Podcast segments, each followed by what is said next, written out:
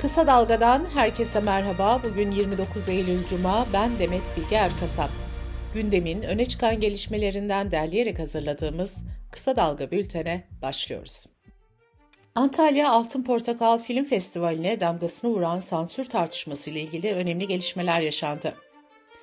Kanun hükmünde kararname ile ihraç edilen bir doktor ve bir öğretmenin anlatıldığı kanun hükmü belgeseli filmdeki bir kişi hakkında yargı sürecinin devam etmesi gerekçe gösterilerek yarışma seçkisinden çıkarılmıştı. Kamuoyunda büyük tepkiye neden olan bu sansürün ardından jüri ve birçok yönetmen festivalden çekilmişti. Ancak yeni bir gelişme oldu ve festival kurulu filmdeki kişinin yargı sürecinin devam etmediğini saptandığını belirterek belgeseli yeniden seçkiye aldı. Fakat bu kez de Kültür ve Turizm Bakanlığı festivalden çekildiğini açıkladı. Bakanlık festivalde sanatın gücü kullanılarak mağduriyet algısı üzerinden FETÖ örgütü propagandası yapıldığı suçlamasını gündeme getirdi. Bu açıklamaya Adalet Bakanı Yılmaz Tunç da destek verdi. Bakan Tunç, festivalde terör örgütünün propagandasını yapılmasına izin verilmeyeceğini belirtti. Bu gelişmelerin ardından akşam saatlerinde festival yönetmeni Ahmet Boyacıoğlu bir açıklama daha yaptı. Kendisi hakkında soruşturma açıldığını ve ekibiyle birlikte tehditlere maruz bırakıldığını belirten Boyacıoğlu, filmin bir kez daha yarışma seçkisinden çıkarıldığını duyurdu. Yargıtay Gezi davasında kararını açıkladı. Osman Kavala'ya verilen ağırlaştırılmış müebbet, Türkiye İşçi Partisi'nden milletvekili seçilen Can Atalay, Tayfun Kahraman, Mine Özer'den ve Çiğdem Mater'e verilen 18'er yıl hapis cezaları onandı. Ali Hakan Altınay, Yiğit Ali Ekmekçi ve Mücella Yapıcı'ya verilen cezalar ise bozuldu. Yapıcı ve Atalay'ın tahliyesine karar verildi. CHP lideri Kemal Kılıçdaroğlu karar için büyük utançtır değerlendirmesi yaptı. Anayasa Mahkemesi milletvekili seçilmesine rağmen tahliye edilmeyen avukat Can Atalay'ın bireysel başvurusunu 5 Ekim'de görüşecek. Türkiye Büyük Millet Meclisi ise 1 Ekim'de açılıyor. Türkiye İşçi Partisi Atalay'ın 1 Ekim'e kadar tahliye edilmemesi halinde Hatay'dan Ankara'ya kadar yürüyeceklerini açıklamıştı. Türk Tabipleri Birliği'nden yapılan açıklamaya göre bir gün içinde Türkiye'nin farklı bölgelerinde 3 genç hekim yaşamına son verdi. Adana Çukurova Üniversitesi'nde asistan hekim Rümeysa Keleş, Adıyaman Toplum Sağlığı Merkezi'nde pratisyen hekim Doktor Eren Özkara ve Toros Devlet Hastanesi'nde acil uzmanı Doktor Fulya Keçeci yaşamına son verdi. Tabipler Birliği'nin açıklamasında hekimlerin ekonomik kriz, güvencesizlik, yoğun ve güvensiz çalışma koşulları, idare baskısı, sağlıkta şiddet gibi birçok nedenle kıskaca alındığı belirtildi. Hekimlerin yanı sıra hemşirelerin de çalışma koşullarının ağırlığı, maaşların yetersizliği, baskı, liyakatsız atamalar gibi sorunlar nedeniyle yurt dışına gitmek istediği belirtildi. Bir Gün gazetesinden Sibel Bahçetepe'nin haberine göre Türk Hemşireler Derneği Başkanı Doçent Doktor Azize Atlı Özbaş yakın zamanda 8 binden fazla hemşireyle çalışma yaptıklarını söyledi. Çalışmaya göre hemşirelerin %70'i yurt dışına gitmek istiyor. Anketi cevaplayan hemşirelerin %90'ına yakını çalışma koşulları iyileştirilseydi burada kalmak istediğini söyledi. Mustafa Kemal Atatürk'ün fotoğrafına yönelik uygunsuz hareketler yaptığı gerekçesiyle tutuklanan 17 yaşındaki İmam Hatip Lisesi öğrencisi hakkında iddianame hazırlandı. Öğrenci hakkında Atatürk'ün hatırasına alenen hakaret suçundan 3 yıla kadar hapis cezası istendi. İstanbul'da etkili olan sağanak yağış özellikle Avrupa yakasında su baskınlarına neden oldu. Yağışın pazartesiye kadar devam etmesi bekleniyor.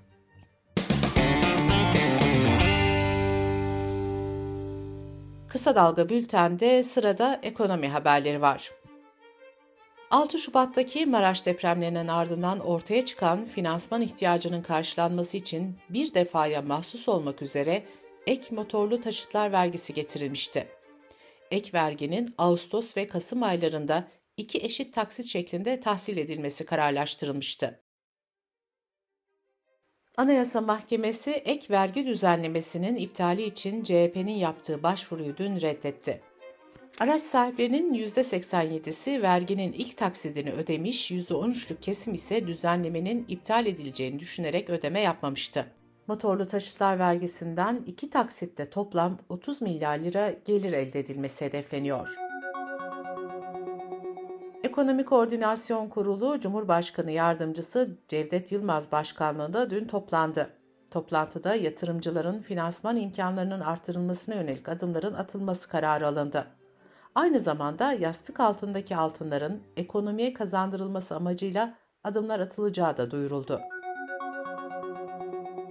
Türkiye İstatistik Kurumu Eylül ayına ilişkin ekonomik güven endeksi verilerini açıkladı. Buna göre endeks Ağustos'ta 94.1 iken Eylül'de %1.3 artışla 95.4'e çıktı. Endeks yılın en dip seviyesinden toparlanmış oldu. Ekonomik güven endeksinin yüzden büyük olması genel ekonomik duruma ilişkin iyimserliği, yüzden küçük olması da kötümserliği gösteriyor. İzmir Bergama'da sendikalı oldukları gerekçesiyle agrobay seracılıktan atılan işçiler eylemlerine devam ederken İşçi Sağlığı ve İş Güvenliği Meclisi tarım işçilerinin sorunlarına dikkat çekti. Verilere göre son 10 yılda en az 1803 tarım işçisi çalışırken yaşamını yitirdi. İşçilerin %33'ü trafik ve servis kazasında hayatını kaybetti. Diğer ölüm sebepleri ise kayıtlara şöyle geçti ezilme, göçük, zehirlenme, boğulma, şiddet, yıldırım düşmesi. İş cinayetinde hayatını kaybeden işçilerin 235'i çocuk, 254'ü ise mülteci göçmen olarak kaydedildi.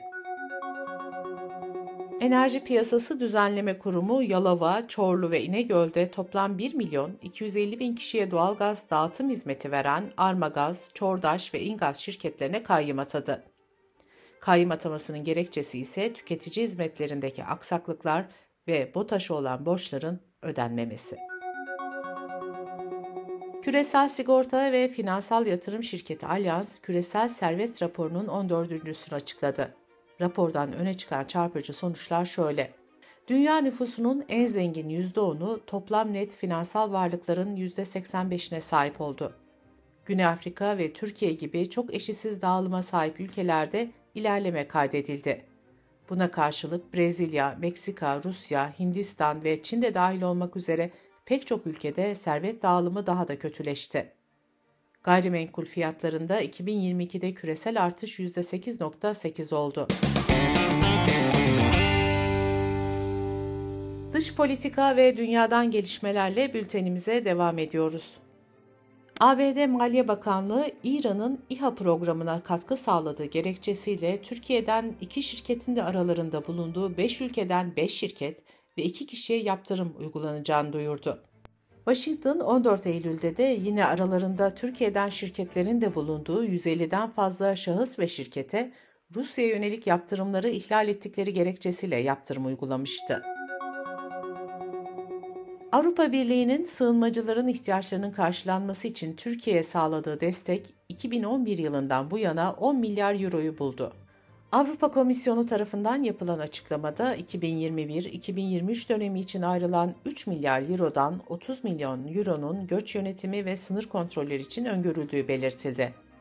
Geçen yıl Türkiye'nin doğu sınırlarına gelen sığınmacıların teknik ve eğitim gibi gereksinimlerinin karşılanabilmesi için 220 milyon euro ayrıldı bildirildi.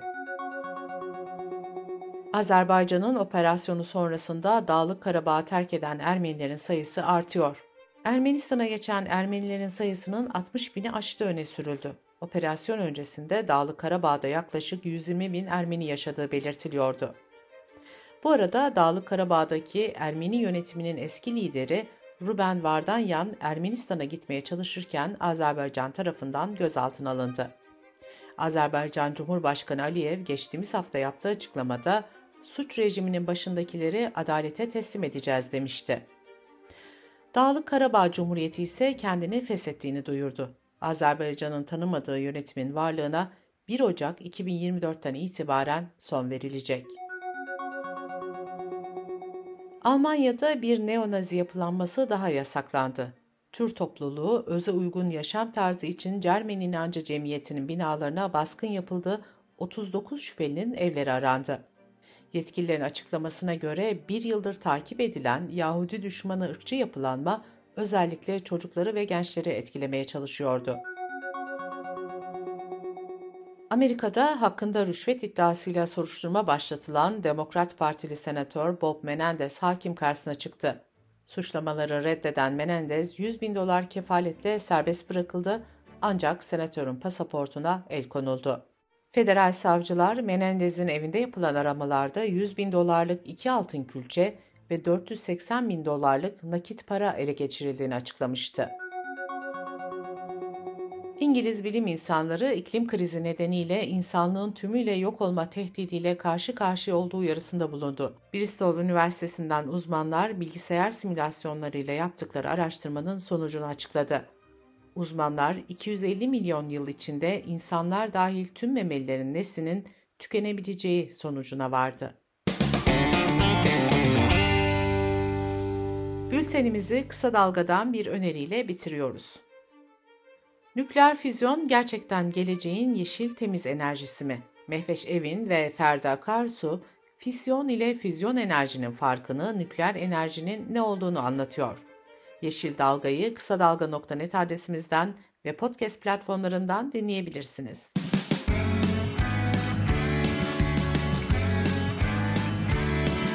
Kulağınız bizde olsun. Kısa Dalga Podcast.